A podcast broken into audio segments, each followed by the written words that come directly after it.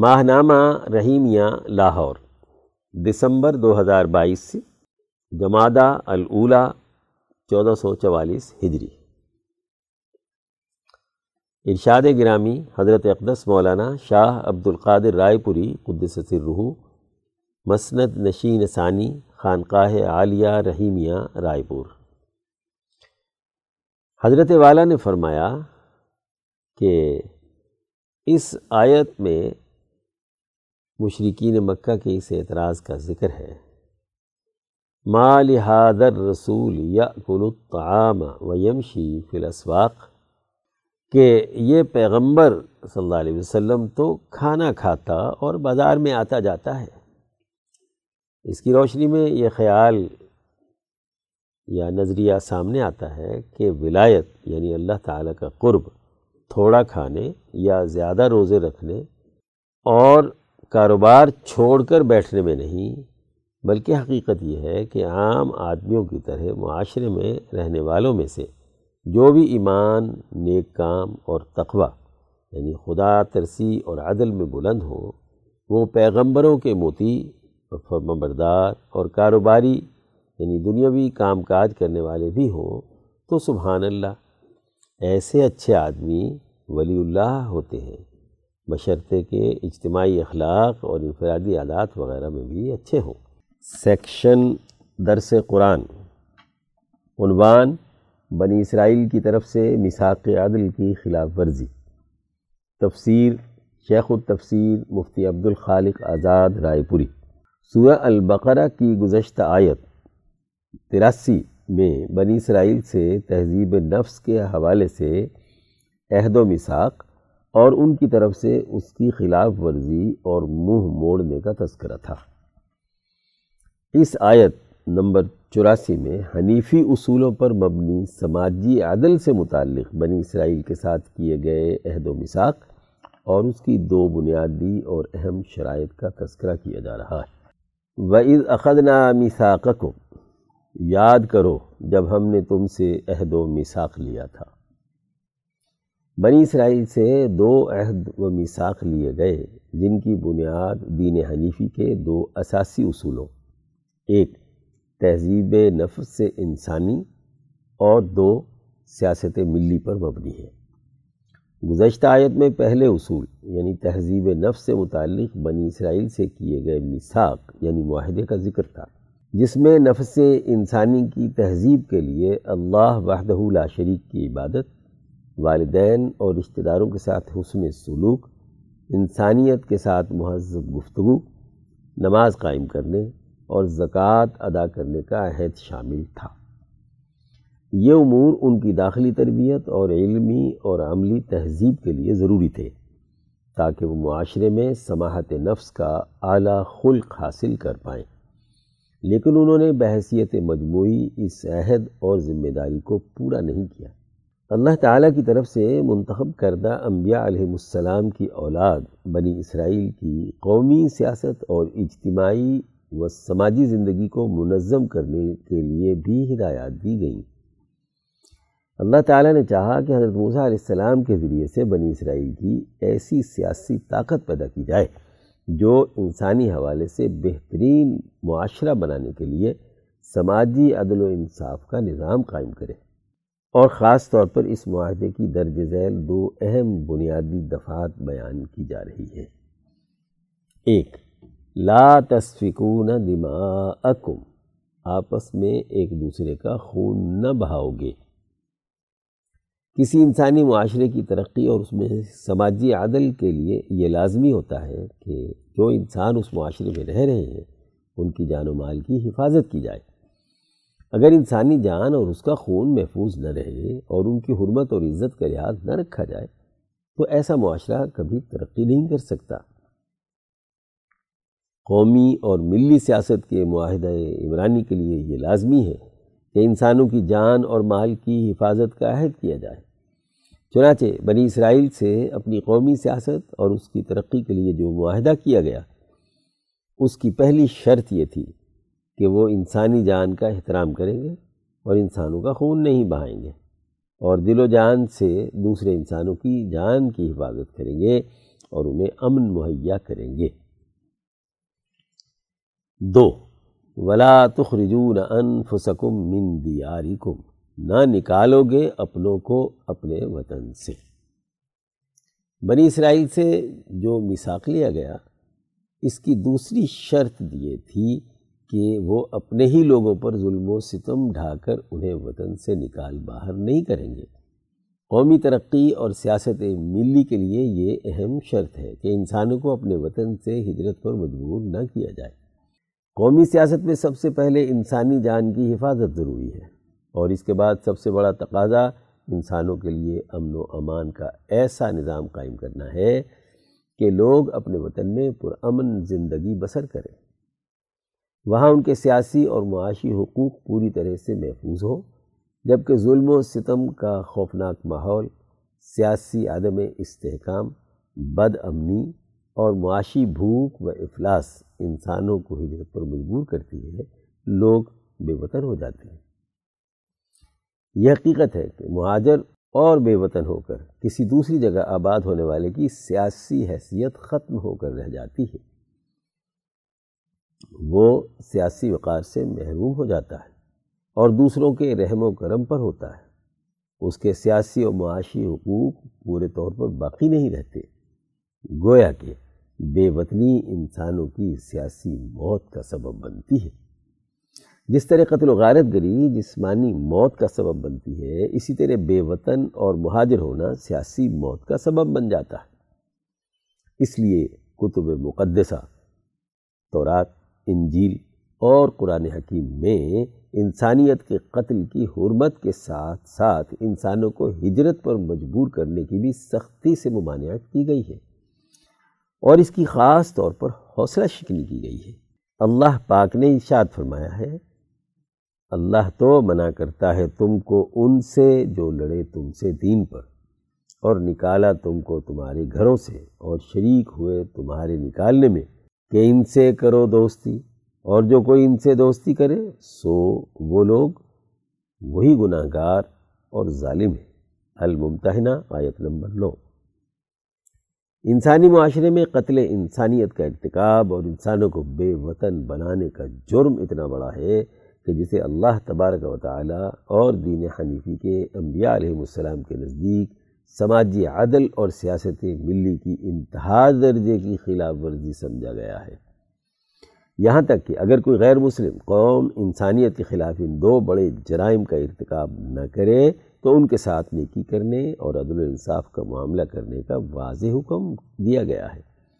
جیسا کہ ارشاد ربانی ہے، اللہ تم کو منع نہیں کرتا ان لوگوں سے جو لڑتے نہیں تم سے دین پر اور نکالا نہیں تم کو تمہارے گھروں سے۔ کہ ان سے کرو بھلائی اور انصاف کا سلوک۔ بے شک اللہ چاہتا ہے انصاف والوں کو۔ الممتحنہ، آیت نمبر آٹھ۔ یہ حضرت ابراہیم علیہ السلام کے لائے ہوئے دین حنیفی کے بنیادی اساسی اصول ہیں کہ جن کا حضرت محمد مصطفیٰ صلی اللہ علیہ وسلم تک تمام انبیاء علیہم السلام کو ابراہیمی اتباع میں قبول کرنے کا پابند بنایا گیا ہے۔ تم اقرر تم و ان تم تشہدون، پھر تم نے اقرار کر لیا اور تم مانتے ہو۔ انسانی سماج کی مجموعی ترقی کے لیے سماجی عدل پر مبنی ایسے معاہدہ عمرانی یعنی سوشل کانٹریکٹ کا اقرار کرنا اور سب کے سامنے اس کی شہادت دینا اور ماننا ضروری ہوتا ہے۔ چنانچہ بنی اسرائیل سے ان دو شرائط پر جو بنیادی معاہدہ ہوا اس کا ان سے کھلے عام اقرار لیا گیا اور ان کے تمام لوگوں کو اس معاہدے کی ان شقوق پر گواہ بنایا گیا، جسے انہوں نے تسلیم کیا۔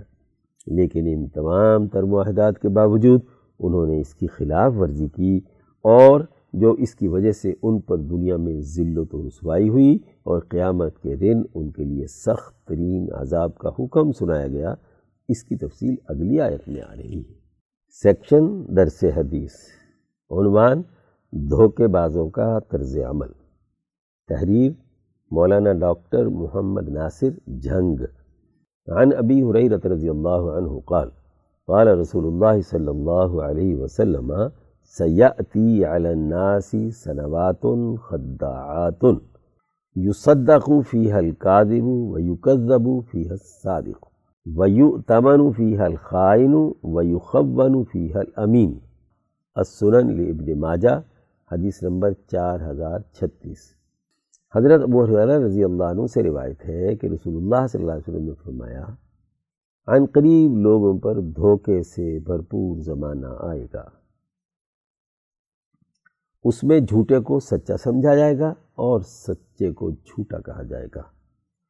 اور بدیانت کو امانت دار سمجھا جائے گا اور دیانت دار کو بدیانت کہا جائے گا۔ اور ربئی بدا یعنی عوام الناس کے امور سے متعلق گفتگو کریں گے۔ آپ صلی اللہ علیہ وسلم سے پوچھا گیا کہ ربئی بدا سے کیا مراد ہے؟ آپ صلی اللہ علیہ وسلم نے فرمایا، معمولی اور کم عقل لوگ عوام کے معاملات میں بحث مباحثہ کریں گے۔ زیر نظر حدیث کی روح سے ایک دور ایسا آئے گا کہ معاشرہ اخلاقیات سے خالی ہو جائے گا۔ سچ کا پرچار کرنے والوں امارت اور امانت شار لوگوں کو جھوٹا اور خائن ثابت کرنے کی کوشش کی جائے گی۔ جھوٹے اور بدیانت لوگوں کو امانت دار اور سچا ثابت کیا جائے گا۔ فریبی اور دھوکے باز لوگوں کا ماحول پر اتنا غلبہ ہوگا کہ لوگ حق اور سچ سے نامانوس اور اجنبی ہو جائیں گے۔ اس صورتحال کو ایک دوسری حدیث میں آپ صلی اللہ علیہ وسلم نے فرمایا کہ اسلام کا آغاز اجنبیت سے ہوا اور عن قریب یہ دین پہلے کی طرح دوبارہ اجنبی ہو جائے گا۔ رواہ مسلم۔ اس کی ایک وجہ یہ ہوتی ہے کہ سرمایہ، خاندان اور جتھے بندی کی بدولت بے وقت لوگوں کو معاشرے میں اثر و نفوذ مل جاتا ہے۔ یہ کم ظرف لوگ اپنے مفادات کی خاطر اختیارات کا ناجائز استعمال شروع کر دیتے ہیں۔ ظلم کو عام کرتے ہیں۔ پروپیگنڈا اور جبر و تشدد کو بطور ہتھیار کے استعمال کرتے ہیں۔ اور یہ بات عام کرتے ہیں کہ دنیاوی امور دنیا داروں کے اصولوں پر ہی چلتے ہیں۔ یوں یہ طرز حکومت و معاشرت لوگوں میں ایک حقیقت کے طور پر تسلیم کر لیا جاتا ہے۔ مگر نبی صلی اللہ علیہ وسلم اس روش کو ناپسند فرما رہے ہیں۔ اس مہلک معاشرت کا دوسرا سبب بے شعور اور کم عقل لوگوں کا قومی معاملات میں رائے زنی کرنا ہوتا ہے۔ یہ لوگ نہ حالات کا درست ادراک رکھتے ہیں اور نہ عمومی سمجھ بوجھ، بلکہ سرمایہ پرستوں کی سرپرستی اور عوامی بے شعوری سے فائدہ اٹھاتے ہوئے نمایاں حیثیت اختیار کر جاتے ہیں۔ لوگوں کی پست، ذہنی حالت اور بے شعوری کا ایسا غلبہ ہو جاتا ہے کہ ان کو حق و باطل کی پہچان نہیں رہتی۔ ایسے بے بصیرت لوگوں کے مقابلے پر صاحب الرائے اور مخلص لوگوں کی آواز کو دبا دیا جاتا ہے۔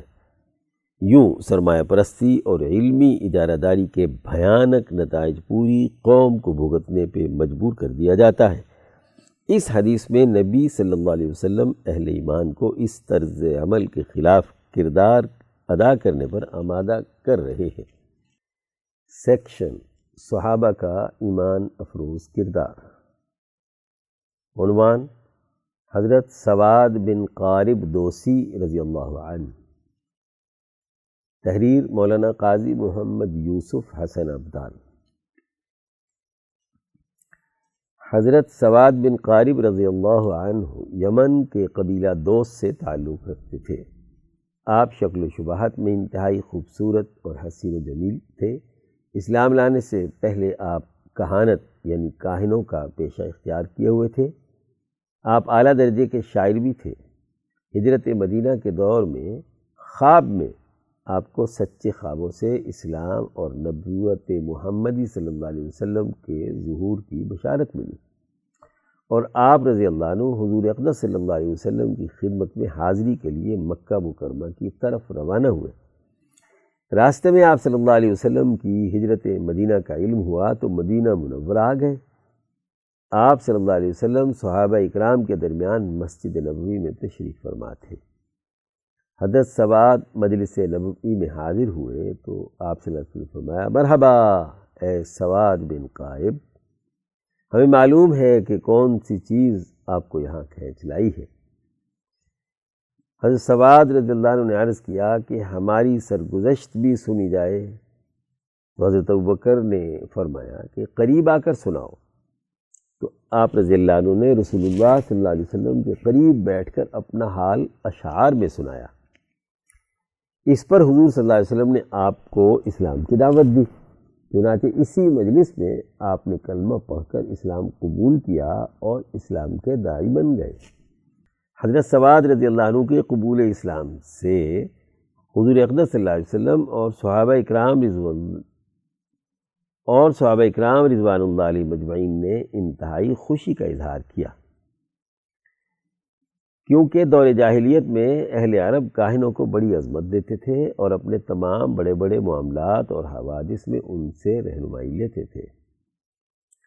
آپ کا اسلام قبول کرنا عوام میں اسلام کی دعوت مزید پھیلنے کا اہم سبب بنا، کیونکہ معروف شخصیات کے نظریہ قبول کرنے سے رایامہ ہموار ہوتی ہے۔ حضرت سواد رضی اللہ عنہ نے جن اشعار میں اپنی حالت حضور صلی اللہ علیہ وسلم کے سامنے بیان کی، ان کا ترجمہ درج ذیل ہے۔ ایک، میں جانتا ہوں کہ اللہ کے سوا کوئی پروردگار نہیں اور آپ صلی اللہ علیہ وسلم پوری امانت داری کے ساتھ غیب کی خبریں پہنچا رہے ہیں۔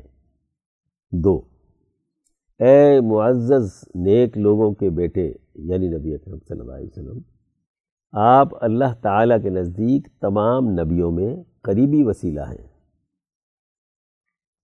تین، اس لیے اے بہترین پیغمبر، آپ کے پاس جو احکام آ رہے ہیں، آپ ان کے متعلق ہمیں حکم فرمائیے۔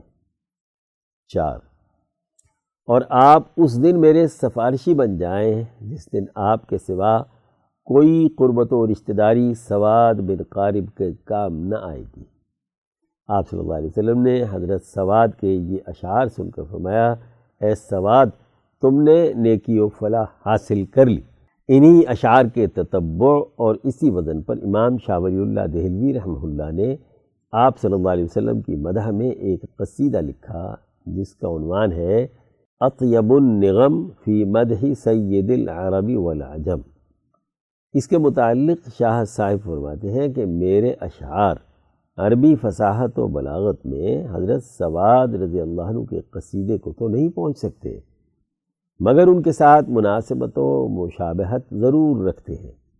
حضرت سواد بن قارب رضی اللہ عنہ کے مزید حالات تاریخ کے پردہ خفا میں ہیں۔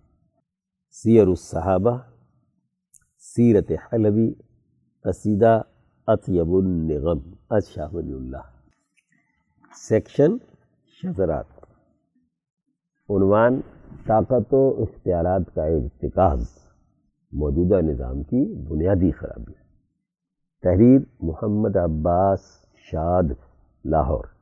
پاکستان میں آج بھی سیاسی عدم استحکام اور معاشرتی اضنحلال اپنے عروج پر ہے گزشتہ مہینے کے واقعات نے ثابت کر دیا ہے کہ ہم ایک ایسے ملک میں رہ رہے ہیں جہاں طاقت، قومی نظام اور اداروں کے بجائے افراد اور مقامی اور عالمی گروہوں کے مفادات کے گرد گھومتی ہے عسکری ادارے میں سپاہ سالار کی سبق دوشی اور نئے چیف کے تقرر کے عمل نے ماحول کی ایسی تصویر کشی کی ہے جس سے یہ سمجھنا چندہ مشکل نہیں کہ ہمارے ہاں سیاسی عمل سے جڑی قوتیں اور جمہوری عمل کا راگ الاپنے والی جماعتیں بھی خالص سیاسی پروسیجر کے بجائے طاقت کے حصول کے لیے اپنے من پسند افراد کے تقرر میں ہی طاقت کو تلاش کرتے ہیں۔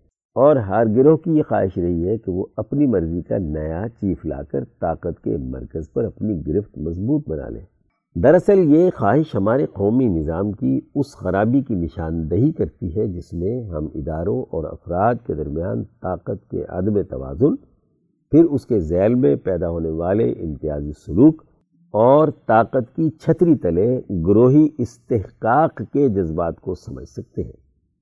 کسی بھی قومی نظام کی ایک ناکامی یہ ہوتی ہے کہ طاقت اداروں کے بجائے افراد کے ہاتھوں میں چلی جائے۔ اور افراد ایسی پوزیشن کے لیے سرگردان ہیں جس میں وہ ادارے کے مقابلے میں اپنی ذات میں اختیارات کو مرتکز کرنے کی کوششیں کرنے لگے۔ کسی فرد یا عہدے میں اختیارات اور طاقت کا یہ ارتکاز بعد ازاں سیاست و حکومت کے باب میں بہت سی اجتماعی خرابیوں کا باعث بھی بنتا ہے۔ پاکستان کی سیاست اور حکمرانی کی تاریخ میں اداروں کے مقابلے میں طاقتور افراد کے شخصی اور گروہی فیصلوں نے ہمارے ترقی کے سفر کو بری طرح سے متاثر کیا ہے اور آج کا سیاسی درجہ حرارت یہ بتا رہا ہے کہ ارباب حل و عقد نے ابھی تک اس سے کچھ نہیں سیکھا۔ ہمارے ہاں ملکی نظام کا جو ڈھانچہ وضع ہو چکا ہے، اس میں طاقت کا ڈھکے چھپے انداز میں استعمال اب کوئی راز کی بات نہیں رہی۔ سبق دوش ہونے والے سپاہ سلار نے بھی عسکری ادارے کی سیاسی مداخلت کا اعتراف کیا ہے اور اس کے مضمرات کو تسلیم کرتے ہوئے ایک خاص مدت سے اس سے اجتناب کی پالیسی کی وضاحت کی ہے۔ گو کہ پاکستانی سیاست میں رونما ہونے والے حالیہ واقعات ان کی اس اجتناب کی پالیسی کی تصدیق نہیں کرتے۔ خصوصاً رجیم چینج آپریشن جیسے واقعات سیاست میں فوجی مداخلت کے بدترین تسلسل کا حصہ ہے ہمیشہ کی طرح ہمارے تجزیہ نگار اس بات پر خوش فہمی کا شکار نظر آتے ہیں کہ نئے چیف کے متفقہ تقرر سے ہم سیاست میں فوجی مداخلت کے عمل سے نکل چکے ہیں۔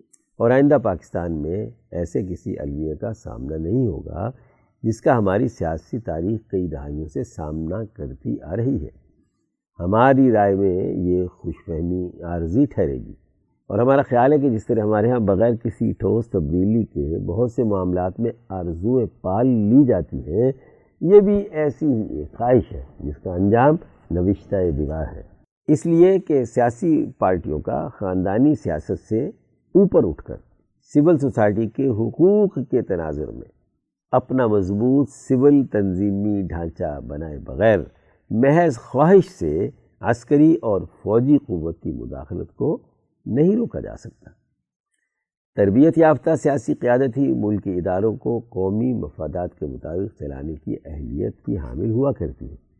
اس کی وجہ یہ ہے کہ ہمارے ہاں ادارے جس عالمی تاغوتی طاقتور ڈھانچے کے ذریعے اثر اپنی مرضی کا نظام وضع کر چکے ہیں اور اس پر ہماری سیاسی نفسیات کی تشکیل ہو چکی ہے اور عوام کے ایک مخصوص طرز عمل اور نفسیات سے گزشتہ پچہتر سالوں سے ہمارے ارباب اقتدار طاقتور حلقے اور عالمی تعاوتی قوتیں جو نتائج لے رہی ہیں، اسے یکدم کسی خواہش کے ذریعے تبدیل کرنا ممکن نہیں۔ یہاں پر ہمارا بنیادی سوال یہی ہے کہ کیا اس خوش فہمی کو پالنے سے پہلے کسی بھی طاقت کے مرکز میں کوئی جوہری تبدیلی ہوئی ہے؟ اگر کوئی ایسی تبدیلی ہوئی ہے تو وہ کہاں ہے؟ اگر نہیں ہے تو پھر توقعات کا یہ عمل محض آرزوؤں پر کھڑا ہے، جس کی حقائق کی دنیا میں کوئی حیثیت نہیں۔ پھر اس پر مستدار یہ ہے کہ اس سارے عمل میں خطرناک نفسیات اور طرز عمل، اقتدار کے پیچھے دوڑنے والی ان جماعتوں اور ان کے عقیدت مندوں کا ہے کہ وہ سیاست میں فوجی مداخلت کو برا سمجھتے ہیں، لیکن صرف اس مداخلت کو جو ان کے اقتدار کے خلاف ہو۔ اگر ان کے مخالف فریق کو پچھاڑنے کے لیے فوج سیاست میں مداخلت کرے تو وہ اسے جی جان سے قبول کرتے ہیں۔ اور اس سے کوئی بھی سیاسی دھڑا مستثنا نہیں۔ اس حوالے سے دو ہزار اٹھارہ کے الیکشن کے بعد سے آج تک کے سیاسی رویے ہمارے سامنے ہیں۔ یہ وہ خطرناک سیاسی رویہ ہے جو کسی بھی اخلاقیات کا اپنے آپ کو پابند کرنا نہیں چاہتا اور زبانی جمع خرچ کے طور پر ووٹ کو عزت دو اور حقیقی آزادی کے جذباتی بیانی تخلیق کر کے قوم کو بہلانے کا عارضی سامان فراہم کیا جاتا ہے۔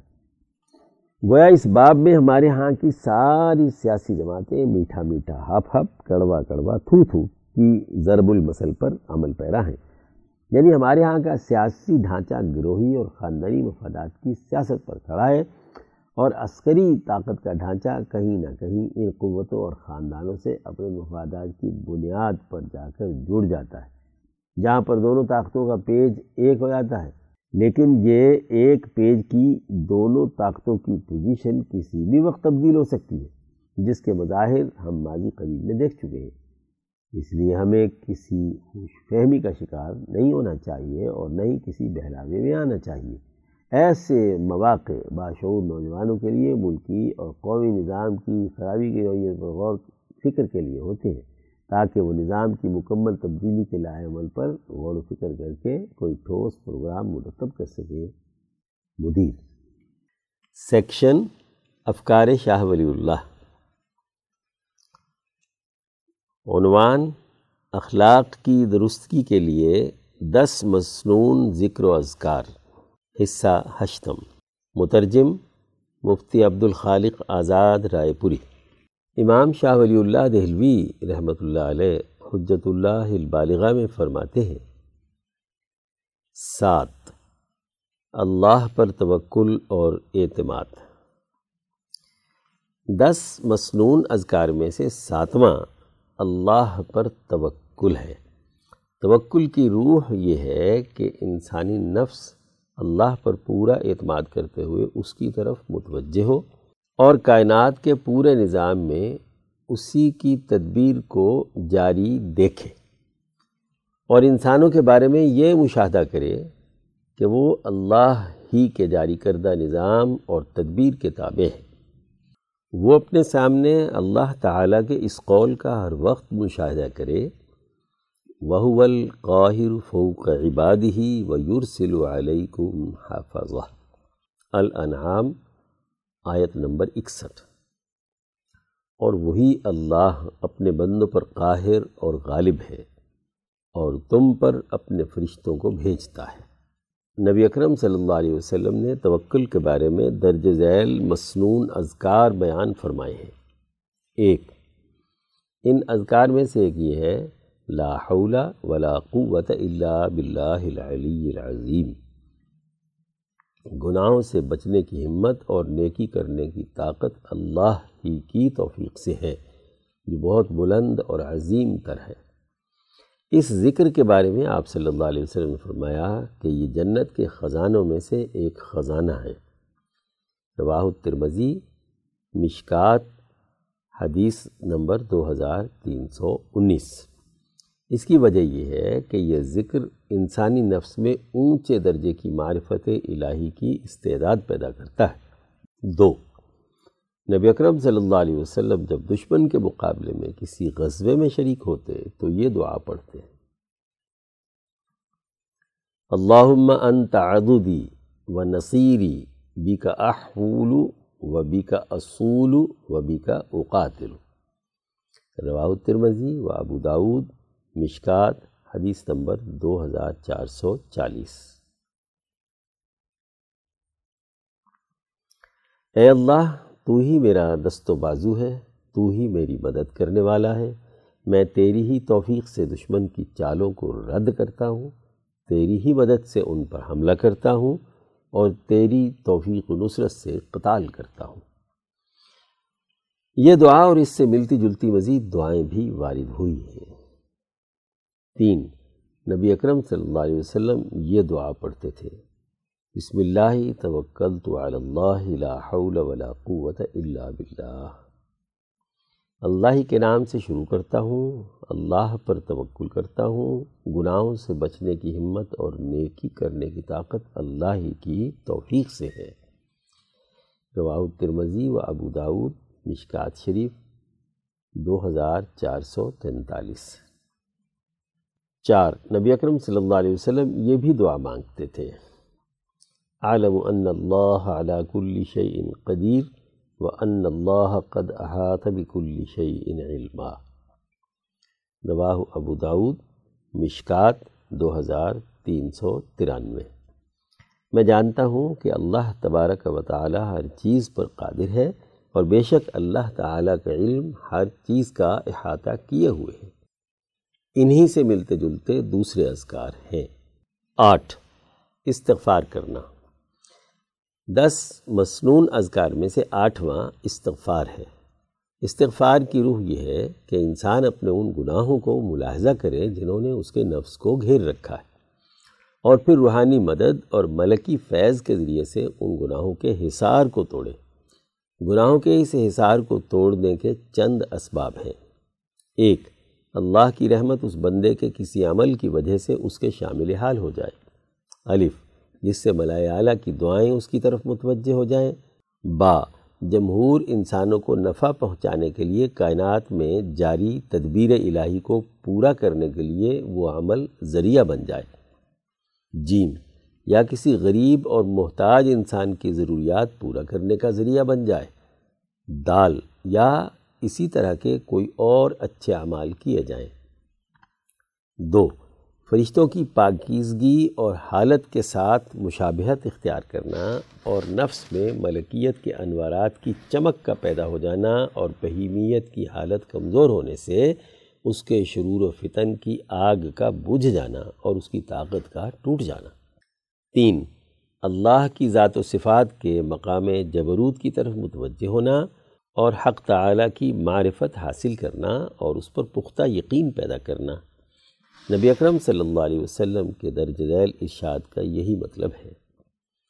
اللہ تعالیٰ فرماتا ہے کہ کیا میرا بندہ یہ علم رکھتا ہے کہ اس کا ایک رب ہے جو اس کے گناہ معاف کر دیتا ہے اور اس کو پکڑ بھی سکتا ہے؟ اس علم اور جانکاری پر میں اپنے بندے کو معاف کرتا ہوں۔ متفق علیہ۔ مشکات۔ حدیث نمبر دو ہزار تین سو تینتیس۔ جب بندہ ان دعاؤں اور اذکار کے ذریعے سے اپنے گناہوں کو ختم کرنے کے لیے روحانی امداد حاصل کرتا ہے، تو اس کے گناہوں کے اثرات کمزور پڑ جاتے ہیں۔ جامع ترین دعائے استغفار۔ اللہ مغفر لی خطی عتی و جہلی و اسرافی فی امری وما انت عالم بھی منی۔ اللہ مغفر لی جدی و حضلی و خطعی وعمدی وکل ذلك عندي اللهم اغفر لي ما قدمت وما أخرت وما أسررت وما أعلنت أنت المقدم وأنت المؤخر وأنت على كل شيء قدير متفق علیہ مشکات حدیث نمبر دو ہزار چار سو بیاسی۔ اے اللہ، میری خطائیں، میری جہالت اور تمام امور میں مجھ سے جو زیادتی ہوئی ہے، جسے تو مجھ سے زیادہ جانتا ہے، معاف فرما دے۔ اے اللہ، میں نے جو دانستہ کیا، جو بھول چوک سے ہوا اور جو کچھ آمدن کیا، یہ سب کچھ مجھ میں ہے، تو اسے معاف کر دے۔ اے اللہ، میں نے جو آگے بھیجا اور جو پیچھے چھوڑا، جو میں نے چھپ کر کیا، جو اعلانیہ کیا اور جسے تو مجھ سے زیادہ جانتا ہے، سب معاف کر دے۔ تو ہی آگے کرنے والا اور تو ہی پیچھے کرنے والا ہے اور تو ہر چیز پر قادر ہے۔ سید الاستغفار رسول اللہ صلی اللہ علیہ وسلم فرمایا سید الاستغفار یہ ہے، اللہم انت ربی لا الہ الا انت خلقتنی وانا عبدک۔ و على عہدی کا و وعدی کا مستطاط اعوذ بک من شر ما صنعت ابو الک بنعمتی کا علیہ و ابو بذنبی فاغفر لی فإنه لا يغفر الذنوب الا انت اے اللہ، تو میرا رب ہے، تیرے سوا کوئی معبود برحق نہیں۔ تو نے مجھے پیدا فرمایا، میں تیرا بندہ ہوں۔ میں اپنی استطاعت کے مطابق تیرے عہد اور وعدے پر قائم ہوں۔ میں نے جو کچھ کیا، اس کے شر سے تیری پناہ چاہتا ہوں۔ آپ کے جو انعامات مجھ پر ہیں، میں ان کا اقرار کرتا ہوں اور اپنے گناہوں کا بھی اقرار کرتا ہوں۔ مجھے بخش دے، کیونکہ صرف تو ہی گناہ معاف کر سکتا ہے۔ رواح البخاری، حدیث نمبر دو ہزار تین سو چھ اور مشکات شریف حدیث نمبر دو ہزار تین سو پینتیس۔ آپ صلی اللہ علیہ وسلم نے فرمایا، میرے دل پر غفلت کا پردہ آ جاتا ہے تو میں ایک دن میں سو مرتبے اللہ کے سامنے استغفار پڑھتا ہوں۔ رواہ مسلم، مشکات، حدیث نمبر دو ہزار تین سو چوبیس۔ میں شاہ ولی اللہ کہتا ہوں کہ غفلت کے اس پردے کی حقیقت یہ ہے کہ نبی اکرم صلی اللہ علیہ وسلم اللہ کی طرف سے اس بات پر معمور تھے کہ آپ صلی اللہ علیہ وسلم عام مسلمانوں کے ساتھ ایسی حالت میں رہیں کہ جو ملکیت اور بہیمیت کا امتزاج ہو، تاکہ لوگوں کے لیے رہنمائی کا فریضہ سر انجام دیں اور ان تمام امور میں اپنے ذوق اور وجدان سے بہترین طریقہ بتلائیں۔ نہ محض قیاس اور اندازے سے کوئی بات بتلائیں۔ عام لوگوں کے ساتھ رہنے کی وجہ سے آپ صلی اللہ علیہ وسلم کے قلب پر صحب اور غفلت کا پردہ آ جاتا تھا۔ واللہ اعلم۔ باب الاذکار وما يتعلق بها سیکشن اسلامی دور کی ناقابل فراموش شخصیات۔ عنوان فلسفہ تاریخ و عمرانیات کا بانی علامہ ابن خلدون۔ حصہ دوم تحریر مفتی محمد اشرف عاطف، لاہور۔ ابن خلدون کی علمی کاوشوں کا اگر تجزیہ کریں تو مختلف پہلوؤں سے ان کی تین حیثیتیں ہمارے سامنے جلوگر ہوتی ہیں۔ ایک مورخ دو، فلسفہ تاریخ کا بانی۔ اور تین، عمرانیات یعنی سوشیالوجی میں پیش رو۔ جہاں تک ابن خلدون کی تاریخ نگاری کا تعلق ہے، تو انہوں نے تاریخ لکھتے ہوئے تاریخی واقعات کے صحت و سقم جاننے کے لیے کچھ اصول و ضوابط بھی مقرر کیے ہیں۔ مثلا انہوں نے دو باتوں کو بڑی اہمیت سے بیان کیا ہے۔ ایک یہ کہ تاریخ میں بھی اسی طرح علت و معلول اور استمباد کے قاعدے کو پیش نظر رکھا جائے، جس طرح فقہ میں رکھا گیا ہے۔ دوسرے یہ کہ محض روایت پر اعتماد کر لینا کافی نہیں، بلکہ جب تک روایات کی چھان پھٹک نہ ہو جائے، اس وقت تک واقعات کی صحت کا یقین نہیں کیا جانا چاہیے۔ مزید یہ کہ واقعات کی صحت کو جانچنے کے لیے اس عہد کے تمدنی، سیاسی اور اقتصادی حالات اور پہلوؤں کا بھی جائزہ لیا جائے۔ تاریخ لکھنے کا ایک تصور تو یہ ہے کہ رونما ہونے والے واقعات کو من نوعن تحریر کیا جائے۔ اقوام و ملل، بادشاہوں اور سلاطین کی داستان عیش کو دیانتداری سے بیان کر دیا جائے۔ جبکہ دوسرا تصور یہ ہے کہ مورخ جب کوئی تاریخی دستاویز تیار کرتا ہے، وہ قوموں کے عروج و زوال کا بھی مشاہدہ کرتا ہے، جس سے معلوم کیا جا سکتا ہے کہ کون کون سی اقدار ایسی ہیں جن سے تہذیب و تمدن ترقی کر سکتے ہیں اور فکر و عمل کی کون سی گمراہیاں ہیں جو ترقی کی راہ میں رکاوٹ بن سکتی ہیں؟ تاریخ کے اسی تصور کو قرآن نے گزشتہ اقوام کے حالات و واقعات بیان کرتے ہوئے اختیار کیا ہے۔ ابن خلدون نے بھی اسی دوسرے تصور کو اپنایا ہے۔ ان کی یہی خصوصیت ان کو دوسرے مورخین سے ممتاز کرتی ہے۔ تاہم تاریخ لکھتے وقت ابن خلدون نے اپنے ہی بعض بیان کردہ قوانین کو نظر انداز کر دیا۔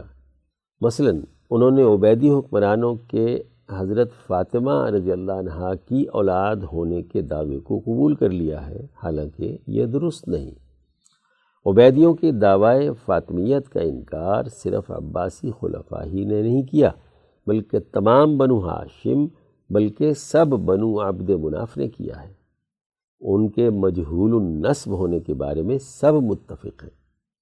اسی طرح ابن خلدون نے حادثہ کربلا اور سیدنا حسین رضی اللہ عنہ کے موقف کا صحیح احاطہ نہیں کیا اور نہ ہی اہل بیت کے موقف کو دیکھا ہے۔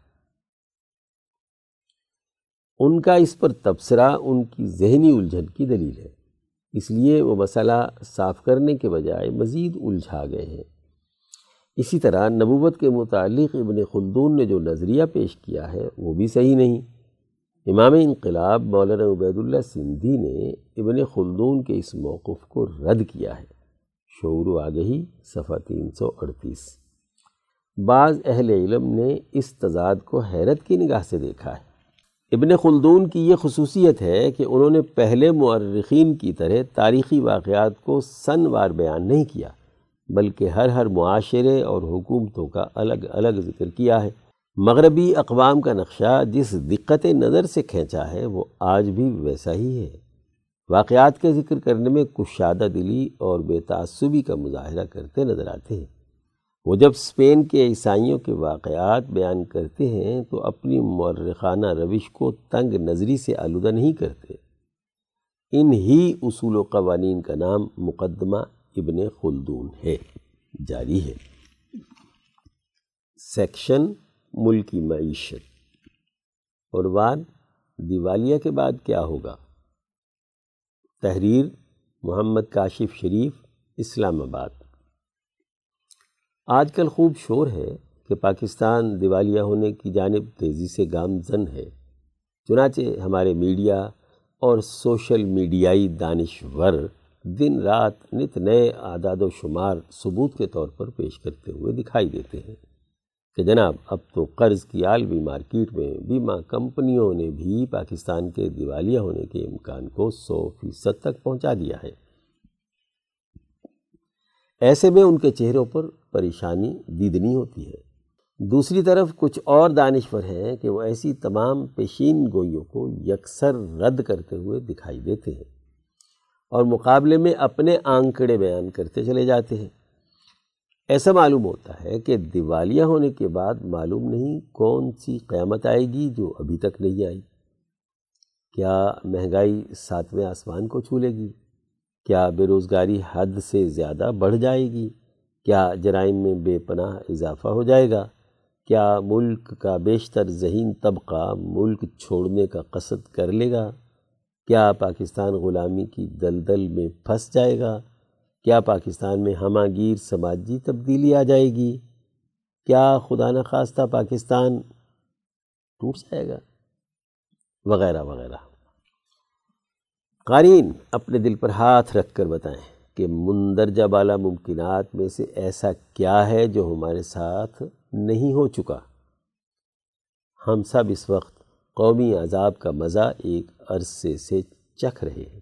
اور اس کے باوجود ہمارے کچھ دانشور، مفکرین و رہنما کہتے ہوئے پائے جاتے ہیں کہ پاکستان کو کوئی دیوالیہ نہیں ہونے دے گا۔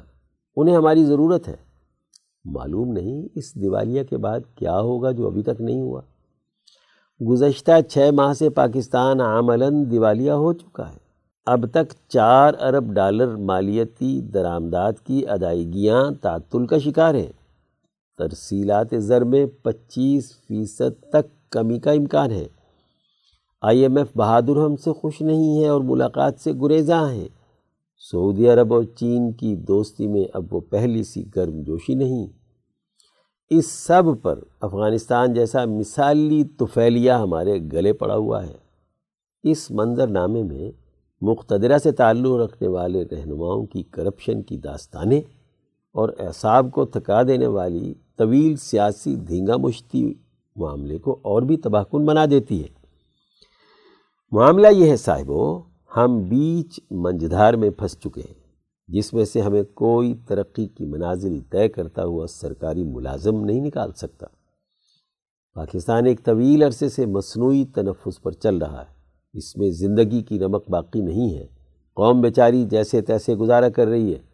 لیکن ہماری مقتدرہ کا بوجھ اس قدر زیادہ ہے کہ اس مردہ جسم میں جان ڈالنا قریباً ناممکن ہو چکا ہے۔ اس پر ترا یہ کہ ہمیں انیس سو اکہتر عیسوی سے ملک توڑنے کا بھی اچھا خاصا تجربہ ہے۔ معیشت کیا چیز ہے؟ لاکھوں انسانوں کی جانی قربانی بھی ہماری مقتدرہ کو ان انتہائی اقدامات سے نہیں روک سکی۔ ایسے میں رہی بات ہمہ گیر سماجی تبدیلی کی تو اسے طوفان کے بعد اٹھا رکھتے ہیں۔ سیکشن عالمی منظر نامہ عنوان یورپ اور امریکہ کے معاشی مفادات کا ٹکراؤ۔ تحریر مرزا محمد رمضان راول پنڈی۔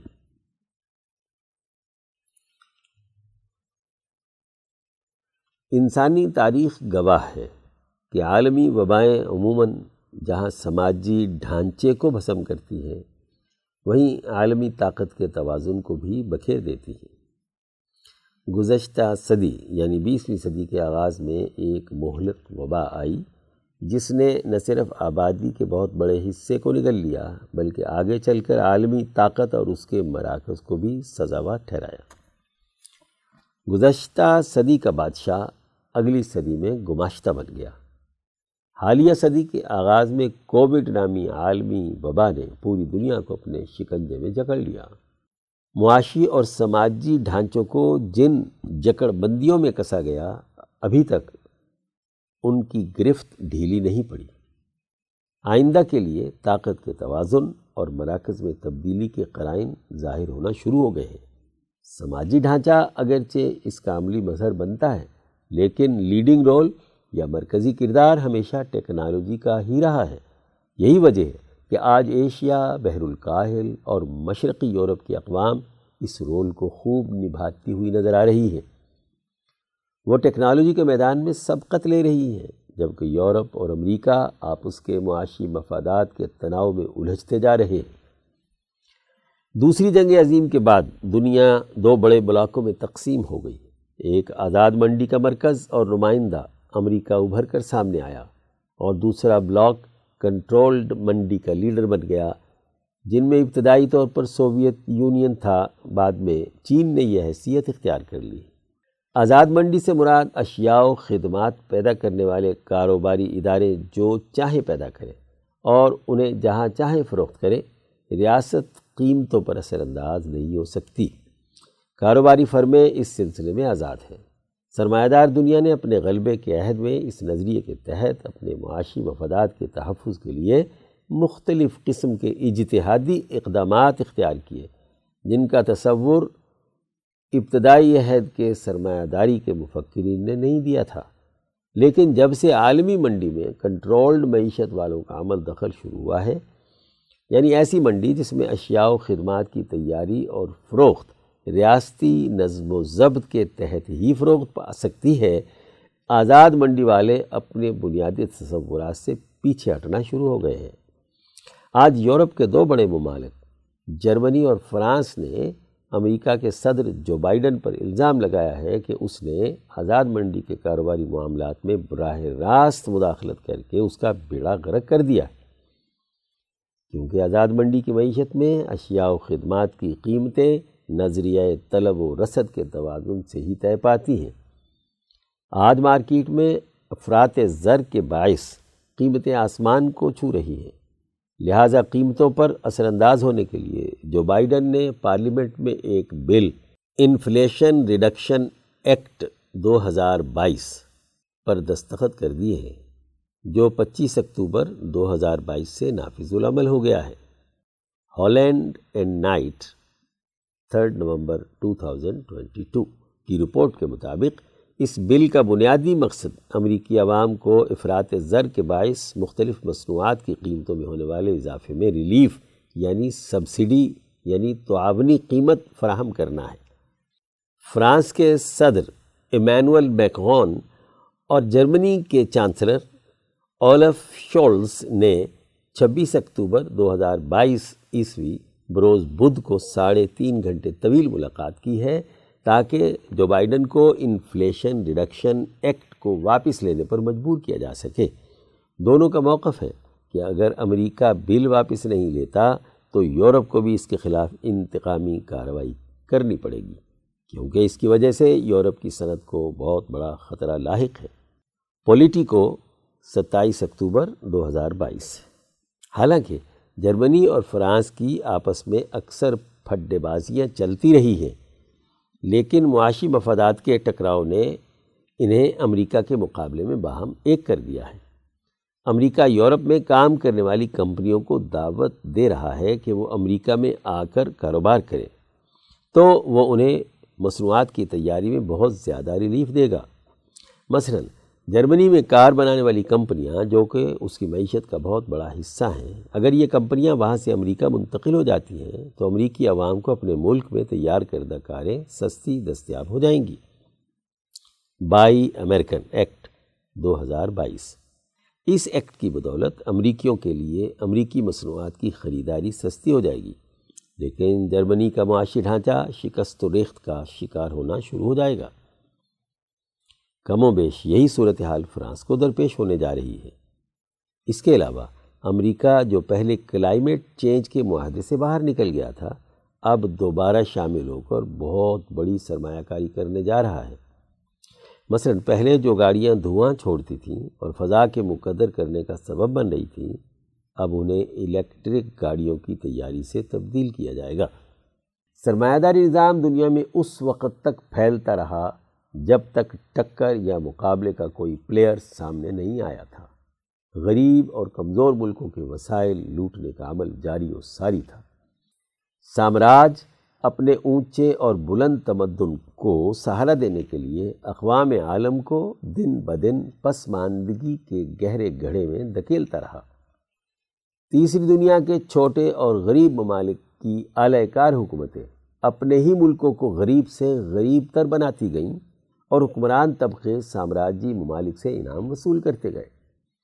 جو ممالک کل تک امریکہ کے لوٹ کھسوٹ کے عمل میں شریک کار تھے، آج جب امریکہ کے پاؤں جلنے لگے ہیں، تو اس نے اس جانور کی طرح جو اپنی ہولناک حوث اور نہ ختم ہونے والی بھوک کی بھینٹ چڑھانے کے لیے اپنے ہی بچوں کو نگل جاتا ہے، اس کی طرح ان ملکوں کی بلی چڑھانا شروع کر دی ہے۔ یورپ میں نیٹو کے خلاف مظاہرے تو پہلے ہی ہو رہے تھے، اب یورپی یونین بھی اس کی نظر ہونے جا رہا ہے۔ کیونکہ جنگ میں بنیادی مسئلہ تو پیداواری ذرائع یعنی تیل، گیس اور جدید یورینیم کی مدد سے تیار کردہ مہنگے ایندھن اور توانائی کی عدم دستیابی ہے۔ جب تک یورپ اپنے آپ کو امریکی چنگل سے آزاد نہیں کروا لیتا، اس وقت تک یہ مسئلہ برقرار رہے گا۔ سیکشن خطبات و بیانات۔ رپورٹ سید نفیس مبارک حمدانی، لاہور۔ عنوان معاشرے کی ترقی کا واحد راستہ قرآن حکیم کی تعلیمات ہیں۔ چوبیس دسمبر دو ہزار اکیس کو حضرت اقدس مفتی عبد الخالق آزاد رائے پوری مدذلہ نے ادارہ رحیمیہ لاہور میں سترہ روزہ دورہ تفسیر قرآن حکیم کی افتتاحی نشست کے موقع پر خطبہ جمعۃ المبارک ارشاد فرماتے ہوئے فرمایا، معزز دوستو، ہم قرآن کریم کا فہم اور اس کا شعور حاصل کرنے کے لیے یہاں جمع ہوئے ہیں۔ اس اجتماع کا بنیادی مقصد یہ ہے کہ ہماری زندگیوں میں کتاب اللہ الحکیم کا نور اور اس کی تجلیات غالب ہو جائیں۔ انسانی معاشرے کے لیے ترقی کا واحد راستہ کتاب مقدس قرآن حکیم سے ہو کر گزرتا ہے۔ اس کے بغیر انسانی معاشرہ کامل طور پر ترقی کی منازل طے نہیں کر سکتا۔ اس لیے یہ لازمی اور بنیادی ضرورت ہے کہ ہر ایک مسلمان، بلکہ ہر ایک انسان کتاب مقدس قرآن حکیم کی ہدایت کو قبول کرے۔ اس لیے کہ یہ کتاب کل انسانیت کی فلاح و بہبود کے لیے ہدایت نامہ ہے۔ قرآن حکیم میں بیان کی گئی اللہ تعالیٰ کی ہدایات سے روگردانی کرنا، انسانیت کا اپنی وجہ تخلیق سے انکار کرنا ہے۔ انسان جس تنوع کے ساتھ پیدا کیا گیا ہے، انسانیت جس مقصد کے تحت وجود میں آئی ہے، وہ مقصد تبھی پورا ہوگا کہ جب یہ نوع انسان اپنی انسانی خصوصیات کو اپنے اندر پیدا کرنے کے لیے انسانوں کے خالق و مالک کے کلام اور اس کے فرامین اور احکامات کو دل و جان سے تسلیم کرے اور مانے، دلوں کے اندر یہ امانت داخل ہو جائے، رچ بس جائے، تبھی کامیابی ہوتی ہے۔ دنیا میں ہم دیکھتے ہیں کہ جو فرد جس محلے میں جس شہر میں، جس ملک میں، جس قوم میں رہتا ہے، ان تمام دائروں کے جو نظم و نسق قائم کرنے والے حاکم ہیں، ان کے احکامات کی پیروی کرنا ضروری ہوتا ہے۔ ورنہ نہ گھر گھر بنے گا، نہ محلہ محلہ رہے گا، نہ شہر بسے گا، نہ کوئی ریاست وجود میں آئے گی، نہ کوئی قوم اپنی شناخت پیدا کر سکے گی۔ اور نہ ہی بین الاقوامی سماج انسانی خصوصیات کا حامل ہوگا۔ یہ تمام ایسی لازمی ضرورتیں اور تقاضے ہیں جن سے کوئی مفر نہیں ہے۔ بھاگنے کا، فرار کا کوئی راستہ نہیں۔ اسی طرح اللہ تعالیٰ کی پیدا کردہ اس کائنات کا بھی ایک دائرہ کار ہے، جس میں ہم سانس لے رہے ہیں۔ اس دائرہ زمین و آسمان میں کامیاب زندگی گزارنے کے لیے قرآن حکیم کی ہدایات کو ماننا ازحد ضروری ہے۔ اللہ تعالیٰ فرماتے ہیں کہ اگر تمہیں ہمارا یہ ڈسپلن اور ہدایت قابل قبول نہیں ہے، تو میرے آسمان و زمین کے دائرے سے باہر نکل جاؤ۔ الرحمن، آیت نمبر تینتیس۔ گویا راستہ کھلا ہے۔ میں نے تمہارے لیے جو زمان و مکان بنا دیا ٹائم اینڈ اسپیس تمہارے لیے مقرر کر دیے، تمہیں یہ پسند نہیں ہے، یہ زمانہ پسند نہیں ہے جس میں تم اس دنیا میں آئے ہو، تمہیں یہ اسپیس پسند نہیں ہے، تو کسی اور زمان و مکان میں چلے جاؤ۔ یقیناً تم نہیں جا سکتے، اس لیے میری ہدایات کو اپنے اوپر لازم کر لو۔ قرآن حکیم کا موضوع انسانی سماج ہے۔ حضرت آزاد رائے پوری اللہ نے مزید فرمایا۔ قرآن حکیم کی تلاوت اور اس کے فہم کے لیے ضروری ہے کہ کتاب مقدس قرآن حکیم کا موضوع سمجھا جائے۔ ہر کتاب کوئی نہ کوئی موضوع رکھتی ہے۔ کوئی میڈیکل سائنس کی کتاب ہے، کوئی فزکس کی ہے، کوئی کیمسٹری کی ہے، کوئی ادب کی ہے، کوئی صرف اور گرامر کی ہے۔ کوئی الفاظ کی لغوی اور نحوی اصولوں کی چھان پھٹک کی ہے۔ کسی بھی علم اور کتاب کے موضوع سے متعلق تمام اہل علم ایک اصول اور ضابطہ بیان کرتے ہیں کہ جب کسی چیز کے لوازم ذاتیہ یعنی اس چیز سے وابستہ لوازمات سے بحث کی جائے تو وہی اس کا موضوع ہوتا ہے۔ ایک طبیب اور حکیم انسانی جسم کی جسمانی صحت اور مرض سے بحث کرتا ہے تو اسے طبیب اور ڈاکٹر کہتے ہیں۔ اس کی تمام کتابوں کا موضوع یہ ہوگا کہ جس میں انسانی کی ساخت کیا ہے اور اس جسم انسانی میں حالت صحت اور مرض کا معیار کیا ہے، وہ میڈیکل سائنس کا موضوع انسانی جسم ہے۔ اسی طرح جو لوگ انسانی روحوں کا علاج کرنے والے ہیں، وہ روح کے امراض پر بحث کرتے ہیں کہ روح صحت مند ہے یا مرض کی حالت میں۔ حضرات انبیاء علیہ السلام نہ صرف روح بلکہ جسم اور روح دونوں کے اجتماعی انسانی سے متعلق باہم تعلقات کو زیر بحث لاتے ہیں۔ اس لیے امام شاہ ولی اللہ دہلوی فرماتے ہیں کہ انبیاء کا ہدف دو چیزیں ہوتی ہیں، تہذیب نفس اور سیاست مدینہ یعنی اجتماعی تقاضوں کی تکمیل کے لیے سیاسی نظم و نسق۔ نفس کو درست کرنا، مہذب بنانا، اس کی بڑی ہوئی خواہشات کو کاٹ دینا۔ اور جو اعلیٰ اخلاق ہیں، روح کے اصل تقاضے ہیں، انہیں سیکل کر کے صاف ستھرا بنا دینا، پاک صاف بنا دینا، تزکیہ کرنا۔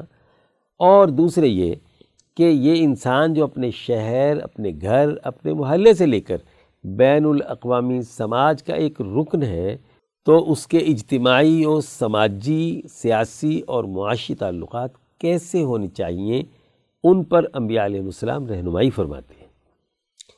روح اور جسم کا آپس میں گہرا تعلق ہے۔ جتنے بھی انسان کے جسمانی اعمال ہیں اور جتنے بھی اس کی روح کے اعمال ہیں، دونوں کا تعلق سماج سے ہے۔ روح بیمار ہو تو تب بھی سماج ٹھیک نہیں ہوتا۔ حسد، کینہ، بغض، عداوت کی عادت ہو تو روح بیمار ہوتی ہے۔ انسان ان برائیوں کی وجہ سے خود بھی جلتا بھنتا ہے اور اپنے خاندان کو بھی متاثر کر رہا ہوتا ہے۔ اسی طرح اگر جسم خراب ہو لوٹ کھسوٹ اور مار دھاڑ کی عادت ہو تب بھی فساد برپا ہوتا ہے۔ انسانوں کے ان روحانی و جسمانی امراض کا اثر بین الاقوامی سطح تک پڑتا ہے۔ نبی اکرم صلی اللہ علیہ وسلم کے زمانے میں انسانوں کی روحیں بھی بیمار تھیں اور جسم بھی بیمار تھے۔ قیصر و کسرا دنیا پر مسلط تھے۔ جزیرت العرب کا جو کچھ علاقہ ان دو طاقتوں سے بچا ہوا تھا، وہاں ابو جہل قابض تھا۔ جو ظلم اور ناانصافی کا مرکز اور منبع تھا۔ ایسے موقع پر قرآن نازل ہوتا ہے اور وہ انقلاب کا پیغام دیتا ہے۔ اس لیے قرآن کا موضوع انسانی سماج ہے۔ قرآن حکیم اور سماجی تبدیلی کا نظریہ انقلاب۔ حضرت آزاد رائے پوری اللہ نے مزید فرمایا۔ آج برطانوی اور امریکی سامراج کے زیر سایہ پلنے والے اسلام کے نام نہاد متجددین کہتے ہیں کہ جی اسلام کا سماج سے کوئی تعلق نہیں ہے۔ بس اسلام اور قرآن حکیم فرد کی اصلاح کے لیے آیا ہے۔ ذرا ان سے پوچھا جائے کہ یہ فرد انسانی سماج سے ماورا کوئی اور چیز ہے؟ فرد قائم ربط ملت سے ہے، تنہا کچھ نہیں۔ وہ اجتماع کا حصہ ہے۔ اور اس کے اخلاق بھی تبھی ظاہر ہوں گے جب وہ کسی اجتماعی نظام کے اندر رہے گا۔ یاد رکھیں، انفرادیت کے نام پر قرآن کے مطالعے کا حقیقی اسلام سے کوئی تعلق نہیں۔ بنیادی طور پر دین اسلام اپنے اخلاق کا، اپنے نظام کا، عدل کا، اعلیٰ اخلاق کا غلبہ چاہتا ہے۔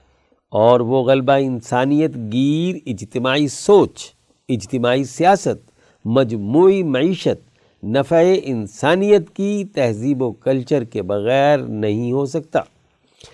گویا، قرآن حکیم کا مقصد انسانی سماج میں انقلاب برپا کرنا ہے۔ قرآن حکیم حضرت محمد مصطفیٰ صلی اللہ علیہ وسلم پر نازل ہوا اور محمد مصطفیٰ صلی اللہ علیہ وسلم آئے تو ابو جہل کی جہالت، ظلم، ناانصافی پر مبنی حکومت تھی اور دنیا سے تشریف لے گئے تو حضرت ابو بکر رضی اللہ عنہ کی عدل و انصاف اور علم پر مبنی حکومت قائم ہوئی۔ یہ انقلاب نہیں ہے تو اور کیا ہے؟ لوگ کہتے ہیں کہ جی انقلاب پتہ نہیں کہاں سے نکال لیا۔ اس سے بڑی اور کیا بات ہوگی؟ ادارہ رحیمیہ میں دورہ تفسیر قرآن حکیم پڑھنے پڑھانے اور سمجھنے سمجھانے کا ہمارا مقصد یہ ہے کہ جیسے رسول اللہ صلی اللہ علیہ وسلم نے تیئیس سالہ زندگی میں انقلاب برپا کیا، غلبہ دین کے لیے کام کیا، صحابہ اکرام نے قربانیاں دیں، قیصر و کسرا کے نظام توڑے، دنیا بھر میں اولیاء اللہ، علماء ربانیین نے انقلابات کی راہ ہموار کی، اس کے لیے جد و جہد اور کوشش کی، دنیا بھر میں دین غالب کیا۔ ہمیں ان اولیاء اللہ کے تناظر میں قرآن حکیم کی سمجھ آ جائے۔ رسول اللہ صلی اللہ علیہ وسلم نے اس معاشرے میں شریعت، طریقت اور سیاست کی جامعیت کی بنیاد پر معاشرے میں انقلاب برپا کیا۔ جیسا کہ ارشاد ربانی ہے، پڑھ کر سناتا ہے ان کو اس کی آیتیں اور ان کو سنوارتا ہے اور سکھلاتا ہے ان کو کتاب اور عقل مندی۔ سورہ الجمعہ آیت نمبر دو۔ اس نظریے کے ساتھ اگر ہم قرآن حکیم پڑھیں اور سمجھیں گے، تو پھر تو اس نورانی لڑی کے ساتھ اپنے آپ کو پرو دیں گے۔ جو اللہ نے ایک نورانی رسی کی صورت میں دنیا میں لٹکا رکھی ہے، اور جس نے انسانی معاشرے کے اندر اس قرۂ ارض پر اللہ کے دین کے غلبے کے لیے کام کیا۔ اور اگر اس دائرے سے ہٹ کر بات ہوگی، تو سمجھ لو کہ گمراہی ہے۔ اصل راستے سے انحراف ہے، رسم ہے، ظاہری شکل و صورت ہے۔ حلق سے اوپر اوپر قرآن حکیم پڑھنا پڑھانا ہے۔ اور دراصل اس منظر نامے کا سامنے آنا ہے جس کو نبی اکرم صلی اللہ علیہ وسلم نے فرمایا، مساجدہم عامرتن وہی خراب من الہدا، مشکات۔ مسجدیں بھری ہوئی ہوں گی، لیکن ہدایت سے خالی ہوں گی۔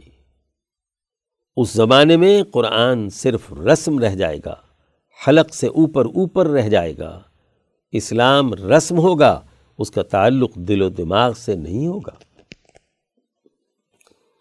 قرآن حکیم کے ترجمے کے ساتھ ساتھ اس کے نظریے کو عملی زندگی کا حصہ بنائیں۔ حضرت آزاد رائے پوری اللہ نے مزید فرمایا، ہمارا بنیادی ہدف ہے کہ آج اس فتنے کے زمانے میں جو فتنوں کو قبول کرنے والے دل ہیں، ان سے پناہ مانگنا۔ اور جن حضرات نے دلی جرت اور جسمانی ہمت کے ساتھ فتنوں کا مقابلہ کیا ہے، ان کے افکار، ان کے خیالات، ان کی تعلیمات کی روشنی میں قرآن حکیم کی تعلیمات کو سمجھنا ہے۔ یہ ہمارے اس دور تفسیر کی بنیادی خصوصیت ہے۔ حضرت امام شاہ ولی اللہ دہلوی رحمۃ اللہ علیہ سے لے کر شیخ الہند مولانا محمود حسن رحمۃ اللہ علیہ، امام انقلاب مولانا عبید اللہ سندھی رحمۃ اللہ علیہ اور اس پوری اجتماعیت یعنی ولی اللہ جماعت، کہ جس کا پاکستان میں ساٹھ سال تک حضرت اقدس مولانا شاہ سعید احمد رائے پوری رحمۃ اللہ علیہ نے تعارف کرایا تھا، اس کے تسلسل کو سامنے رکھ کر قرآن کا فہم، شعور حاصل کرنا اور اجتماعی نقطۂ نظر سے چیزوں کو دیکھنا ہے۔ یہ دورہ تفسیر کوئی رسم نہیں ہے، یہاں صرف یہ مقصد نہیں ہے کہ کچھ آیتوں کے خالی ترجمے سکھا دیے جائیں۔ محض علم میں اضافہ ہو جائے، کیونکہ خالی علم نفع بخش نہیں ہوتا جب تک کہ عمل نہ کیا جائے۔ حضرت عمر فاروق رضی اللہ عنہ فرماتے ہیں کہ مجھے اس آدمی کے بارے میں ڈر ہے کہ عالم باللسان جاہل بالقلب، ازالت الخفا جس کی زبان تو بڑی عالم ہے لیکن دل جاہل ہے۔ ایسے آدمی سے پناہ مانگو۔ ہمیں یہاں جو علم حاصل ہو وہ ہمارے دل میں بھی اترے، ہمارے وجود کا حصہ بھی بنے، ہمارے معمولات کا حصہ بھی بنے، اس کے ذریعے ہمارے اخلاق بھی درست ہوں۔ اسی لیے دور تفسیر کی اجتماعیت کو قائم کیا گیا ہے۔ ہم نے محض لغت دیکھ کر قرآن پاک کی آیات کے صرف ترجمے نہیں سیکھنے، جس طرح عام رواج ہے، بلکہ ترجمے کے ساتھ ساتھ ہمیں اس اجتماعی ماحول میں اپنے اعمال کو درست کرنا ہے۔ ہمارے وہ نوجوان جن کو صحیح طریقۂ نماز نہیں آتا، صحیح طریقۂ نماز سیکھیں، جو دینی مسائل، فرائض و واجبات سے تعلق رکھتے ہیں۔ وہ سیکھیں۔ اللہ کی رضا حاصل کرنے کی نیت سے ذکر، اذکار کو صحیح طریقے سے سیکھیں۔ تہذیب نفس دونوں دائروں میں ضروری ہے۔ سیاسی شعور کے حوالے سے بھی اور اپنی روحانیت کو درست کرنے کے حوالے سے بھی۔ ہم ایک ایسے ماحول میں یہاں رہیں جس میں ہم اپنے نفس کا محاسبہ کریں۔ نبی اکرم صلی اللہ علیہ وسلم نے ارشاد فرمایا، جس نے روزے رکھے، اپنے ایمان اور اپنے احتساب کے نظریے کے ساتھ تو اس کے غفلت کے گناہ معاف ہو جاتے ہیں۔ صحیح بخاری۔ گویا تب آدمی نئے دائرے کے اندر داخل ہوتا ہے۔ پچھلے سب غلط نظریات ختم کر کے نئے عزم، نئے ایمانی نظریے اور نئی اجتماعیت کے ساتھ ہم کردار ادا کریں۔ اجتماعیت کے لیے اپنی سوچ بنائیں، انسانی سماج کو سمجھیں اور سماج کے مسائل کو حل کرنے کے لیے جد و جہد اور کوشش کریں۔ یہ وہ بنیادی سوچ ہے جو ہمیں اس دور تفسیر میں اپنے سامنے رکھنی ہے۔ اللہ تعالی ہمیں قرآن حکیم کا صحیح فہم و شعور نصیب فرمائے اور اس کے مطابق اپنے آپ کو مہذب بنانے، اس کے لیے جد و جہد کرنے، منظم رہنے اور آگے بڑھنے کی توفیق عطا فرمائے۔ آمین۔ سیکشن عظمت کے مینار۔ عنوان سید العلماء حضرت مولانا سید احمد حسن محدث امروہی رحمۃ اللہ علیہ۔ تحریر وسیم اعجاز کراچی۔ حجت الاسلام حضرت مولانا محمد قاسم نانوتوی رحمۃ اللہ علیہ کے بے شمار شاگردوں نے علم و عمل کے میدان میں اپنی قابلیت کا لوہا منوایا انہی حضرات قدسی صفات میں ایک اہم نام سید العلماء حضرت مولانا سید احمد حسن امروہی کا بھی ہے۔ آپ کی پیدائش بارہ سو سڑسٹھ ہجری مطابق اٹھارہ سو پچاس عیسوی میں سید اکبر حسین رضوی کے ہاں امروہہ میں ہوئی۔ آپ سادات رضویہ میں سے تھے۔ ابتدائی تعلیم امروہہ میں ہی حاصل کی۔ علم طب کی تحصیل امروہہ میں رہ کر کی۔ اٹھارہ سو اکسٹھ عیسوی میں مولانا محمد قاسم نانوتوی اپنے آبائی شہر نانوتا میں درس و تدریس کا آغاز فرما چکے تھے، لہٰذا مولانا ممدو ابتدائی تعلیم کے بعد نانوتا تشریف لے گئے۔ نانوتا، میرٹھ اور دیوبند میں رہ کر قاسم العلوم والخیرات سے تحصیل علم کا مرحلہ مکمل کیا۔ مولانا موصوف حضرت کے اسفار میں بھی ان کے ساتھ رہے اور تعلیم کے حصول کا کوئی بھی موقع ہاتھ سے جانے نہ دیا۔ حضرت نانوتوی رحمۃ اللہ علیہ کے علاوہ آپ کی اساتذہ کرام میں مولانا احمد علی محدث سہارنپوری، قاری عبد الرحمن پانی پتی اور شاہ عبد الغنی مجددی مہاجر مکی رحمہ اللہ بھی شامل ہیں۔ حضرت حاجی امداد اللہ مہاجر مکی رحمۃ اللہ علیہ سے آپ کو اجازت و خلافت حاصل ہوئی۔ حضرت مولانا محمد قاسم نانوتوی نے اس دور میں تعلیمی سرگرمیوں کا آغاز کر دیا تھا تاکہ حریت پسندوں کی رہنمائی اور اگلے دور کی جماعت سازی کے لیے رجال کار تیار کیے جا سکے یہی تعلیمی و تربیتی مشن مستقبل میں دارالعلوم دیوبند کی بنیاد بنا تھا۔ موصوف بھی اس تعلیمی مشن میں شامل ہو گئے۔ تعلیم حاصل کرنے کے بعد مولانا محمد قاسم نانوتوی کے حکم سے آپ خورجہ ضلع بلند شہر تشریف لے گئے۔ جہاں مدرسہ قاسمیہ میں بے حیثیت صدر مدرس درس و تدریس میں مشغول ہو گئے۔ مولانا محمد یعقوب نانوتوی اور مولانا فخر الحسن گنگوہی بھی آپ کے ساتھ رفیق مدرس تھے۔ اسی دوران اٹھارہ سو چھہتر عیسوی میں مولانا نانوتوی کے ہمراہ حج بیت اللہ کے لیے تشریف لے گئے۔ کچھ عرصے تک جامع مسجد سنبھل یو پی سے متصل مدرسے میں بھی مدرس کی ذمہ داریاں نبھائیں۔ جب حضرت نانوتوی کے ایما پر مدرسہ شاہی مراد آباد کی بنیاد رکھی گئی تو مولانا موصوف وہاں تشریف لے گئے اور حضرت نانوتوی نے اپنے صاحبزاد حافظ محمد احمد کو بھی ان کے پاس تحصیل علم کی غرض سے بھیجا۔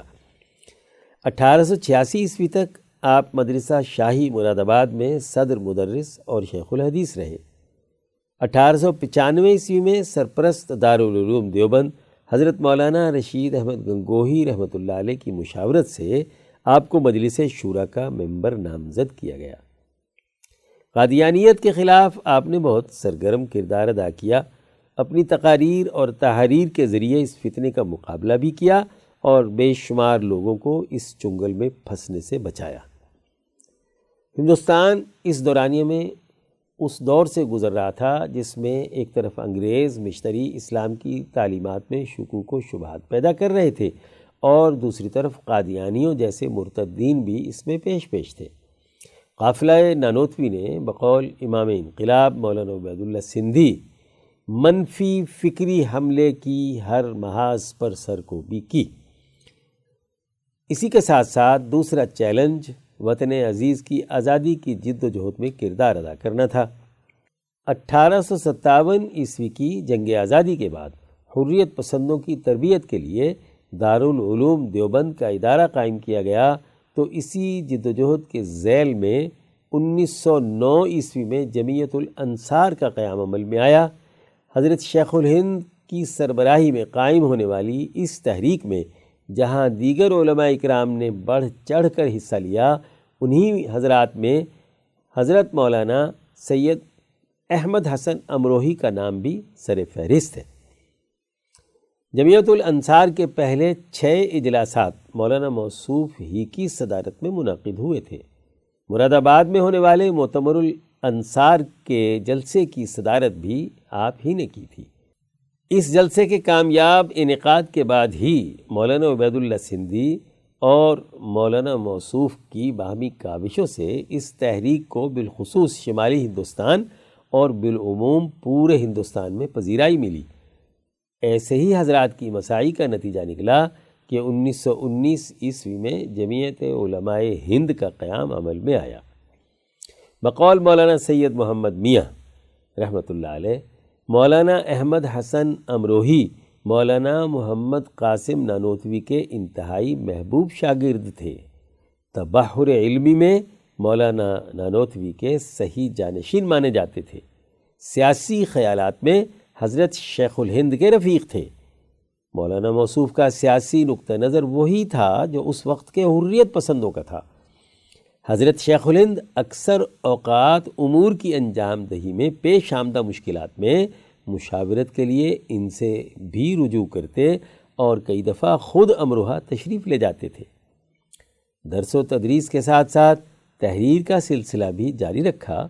آپ کی تحریرات میں افادات احمدیہ ازالت الوسواس فتح احمدیہ اور مکتوبات شامل ہیں۔ انتیس ربیع الاول، تیرہ سو تیس ہجری مطابق انیس مارچ انیس سو بارہ عیسوی کو بخار کی شدت میں اضافہ ہوا اور حالت ذکر میں جان، جاں آفری کے سپرد کر دی۔ نماز جنازہ حافظ محمد احمد، محتمم دارالعلوم دیوبند نے پڑھائی، جامع مسجد امروہہ کے جنوب کی طرف تدفین ہوئی۔ حضرت شیخ الند رحمۃ اللہ علیہ نے آپ کی وفات پر یاس پر جو قطع تاریخ لکھا وہ یہ ہے۔ بادل پر یاس آئی کان میں میرے صدا۔ بادل پر یاس آئی کان میں میرے صدا۔ حق ہوئی تصویر قاسم صفحہ دنیا سے لو۔ تیرہ سو تیس ہجری۔ مولانا موصوف ولی اللہ قافلے کی ہر دل عزیز شخصیات میں سے تھے۔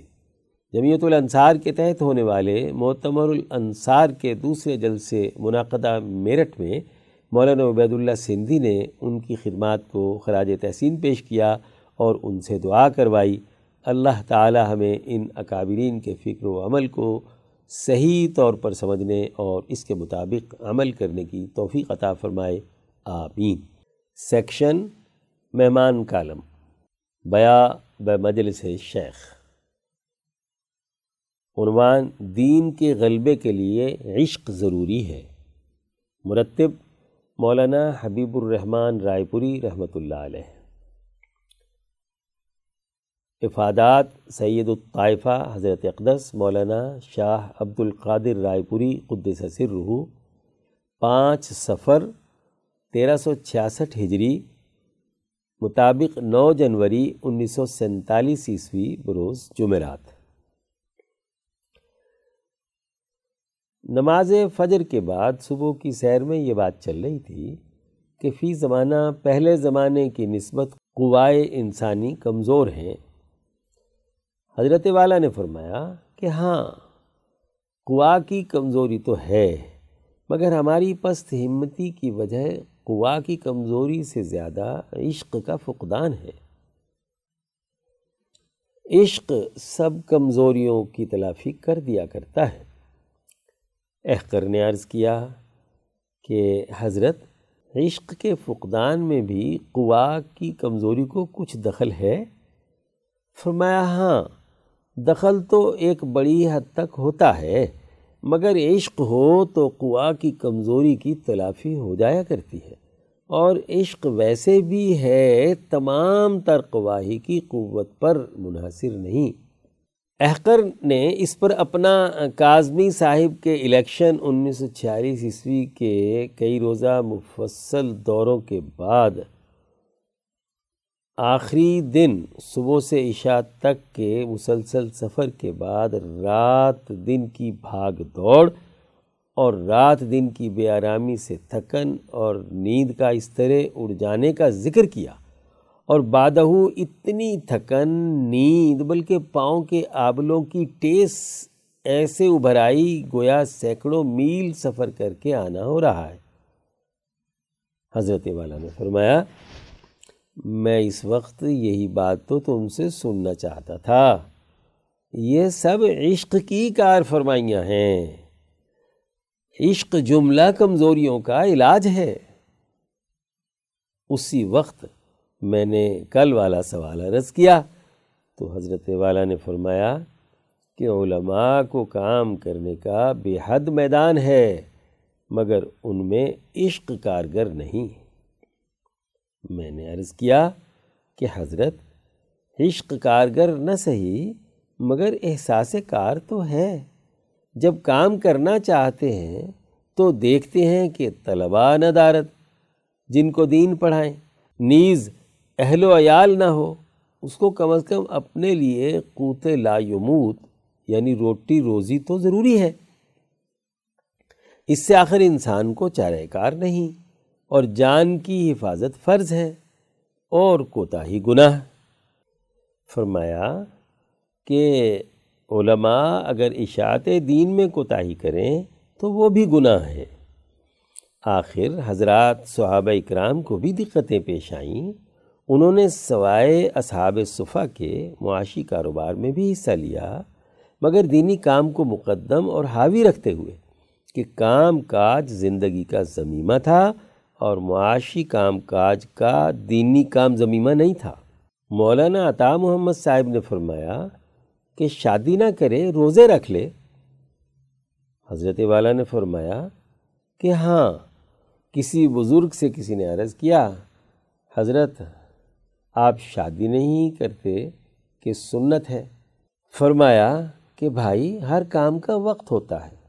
خدا کو منظور ہوگا۔ تو اپنے وقت پر شادی بھی ہو جائے گی۔ یہ ضروری نہیں ہوتا کہ ہر سنت کو ہر وقت ادا کرتے ہی رہنا بھی سنت ہے۔ آخر حضور صلی اللہ علیہ وسلم کا بھی ایک زمانہ تھا، شادی نہیں ہوئی تھی۔ ایک طور تھا کہ گھر سے اہل و عیال کو ساتھ لے کر مدینہ منورہ کو نہیں چلے تھے۔ اور ایک دور تھا کہ خدا تعالی نے فرمایا اور حکم الہی کے ماتحت دین کو مقدم کرنے والی زندگی پر اگر بیوی زیب و زینت کو ترجیح دے تو ان کو چھوڑ دیا جائے۔ یہ سورہ احزاب میں ہے۔ اور پھر توبہ وغیرہ کر لے تو رکھ لیا جائے۔ اگر اہل و عیال ہوں تو ان کو بہلاتا پھسلاتا رہے۔ میں نے ہمیشہ ایسا ہی کیا۔ اب آتا ہوں اور اتنے دنوں تک آ جاؤں گا۔ مولانا تعمم صاحب نے عرض کیا کہ حضرت، جب نکاح ہو جائے تو نان نفقہ تو واجب ہے۔ حضرت والا نے فرمایا کہ اس میں حضور صلی اللہ علیہ وسلم کا اسوہ و بیان کر ہی دیا گیا ہے۔ باقی دوسرے زاویے سے دیکھو تو آنکھ کی اوٹ میں پہاڑ ہے احقر نے بھی مولانا عطا محمد صاحب کی تائید میں عرض کیا کہ حضرت حضور صلی اللہ علیہ وسلم کے زمانے میں خلاف دین مفاخر نے معاشیات پر ایسا ہمہ گیر قبضہ نہ کر رکھا تھا جیسا آج کل ہے کہ ایک دانہ بھی باطل نظام کے تعاون کے بغیر میسر نہیں آ سکتا۔ ہمارے سب کے جواب میں حضرت والا نے فرمایا کہ آخر قرآن پاک میں حضور صلی اللہ علیہ وسلم کے لیے آتا ہے۔ کہ دین پر جمع رہے اور اپنے اہل و عیال کو جمائے رکھ۔ اور بعد میں فرمایا، ہم تم سے رزق کا سوال نہیں کرتے۔ توحا آیت نمبر ایک سو بتیس۔ جیس فرمایا کہ اور آسمان میں تمہارے لیے رزق ہے۔ ازاریات آیت نمبر بائیس۔ آخر یہ سب کچھ ان حضرات علماء اکرام نے پڑھا ہے، یہ کس لیے ہے؟ اس پر علماء اکرام نے بعض اعتراض وارد کیے، مگر حضرت والا خم ٹھونک کر سب کا جواب دیتے رہے اور فرمایا، آپ لوگوں کو خلوص پیدا کرنا چاہیے۔ ان چیزوں کے لیے نہیں، بلکہ اشاعت اسلام اور رضائے الہی حاصل کرنے کے لیے دین کی دعوت دینی چاہیے۔ اور تبلیغ کا سلسلہ پہلے اپنے نفس سے شروع کرنا چاہیے کہ اول بنفس نفیس اور پھر دوسروں کو کرے۔